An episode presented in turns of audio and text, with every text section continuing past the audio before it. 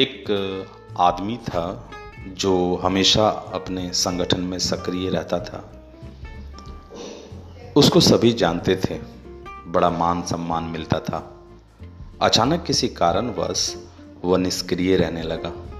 मिलना जुलना बंद कर दिया और संगठन से दूर हो गया। बात शुरू होती है, एक आदमी था। पास्ट टेंस है, वो कोई भी हो सकता है। वो आपके अगल बगल कोई भी हो सकता है, इवन वो आप भी किसी के लिए हो सकते हैं। फिर से मैं प्रारंभ करता हूँ। एक आदमी था जो हमेशा अपने संगठन में सक्रिय रहता था। उसको सभी जानते थे, बड़ा मान सम्मान मिलता था। अचानक किसी कारणवश वह निष्क्रिय रहने लगा मिलना जुलना बंद कर दिया और संगठन से दूर हो गया। कुछ सप्ताह पश्चात एक बहुत ही ठंडी रात में उस संगठन के मुखिया ने उससे मिलने का फैसला किया, मुखिया उस आदमी के घर गया और पाया कि आदमी घर पर अकेला ही था।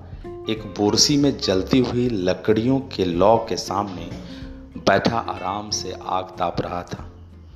उस आदमी ने आगंतुक मुखिया पर बड़ी खामोशी से स्वागत किया। दोनों चुपचाप बैठे रहे, केवल आग की लपटों को ऊपर तक उठते हुए देखते रहे। कुछ देर बाद मुखिया ने बिना कुछ बोले उन अंगारों में से एक लकड़ी जिसमें लौ उठ रही थी, यानी जल रही थी, उसे उठाकर किनारे रख दिया और फिर शांत बैठ गया। मेजबान हर चीज़ पर ध्यान दे रहा था। लंबे समय से अकेला होने के कारण मन ही मन आनंदित भी हो रहा था कि वह आज अपने संगठन के मुखिया के साथ है। लेकिन उसने देखा कि अलग की हुई लकड़ी की आग की लौ धीरे धीरे कम हो रही है। कुछ देर में आग बिल्कुल बुझ गई। उसमें कोई ताप नहीं बचा। उस लकड़ी के आग की चमक जल्द ही बाहर निकल गई।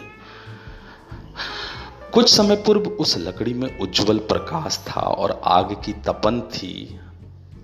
वह अब एक काले और मृत टुकड़े से ज़्यादा कुछ शेष न था। इस बीच दोनों मित्रों ने एक दूसरे का बहुत ही संक्षिप्त अभिवादन किया। कम से कम शब्द बोले। जाने से पहले मुखिया ने अलग की हुई बेकार लकड़ी को उठाया और फिर से आग के बीच में रख दिया।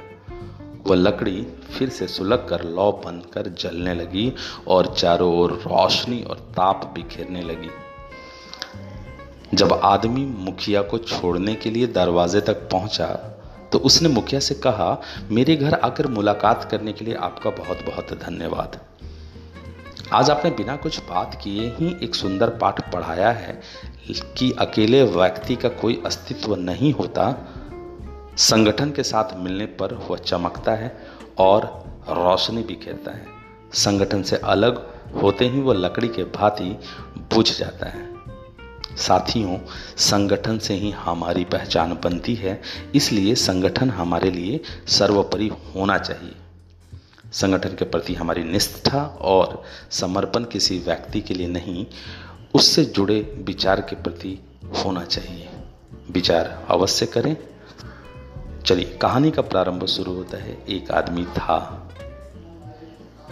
ये कोई भी हो सकता है, ये हम और आप कोई भी इस प्रेम में आते हैं।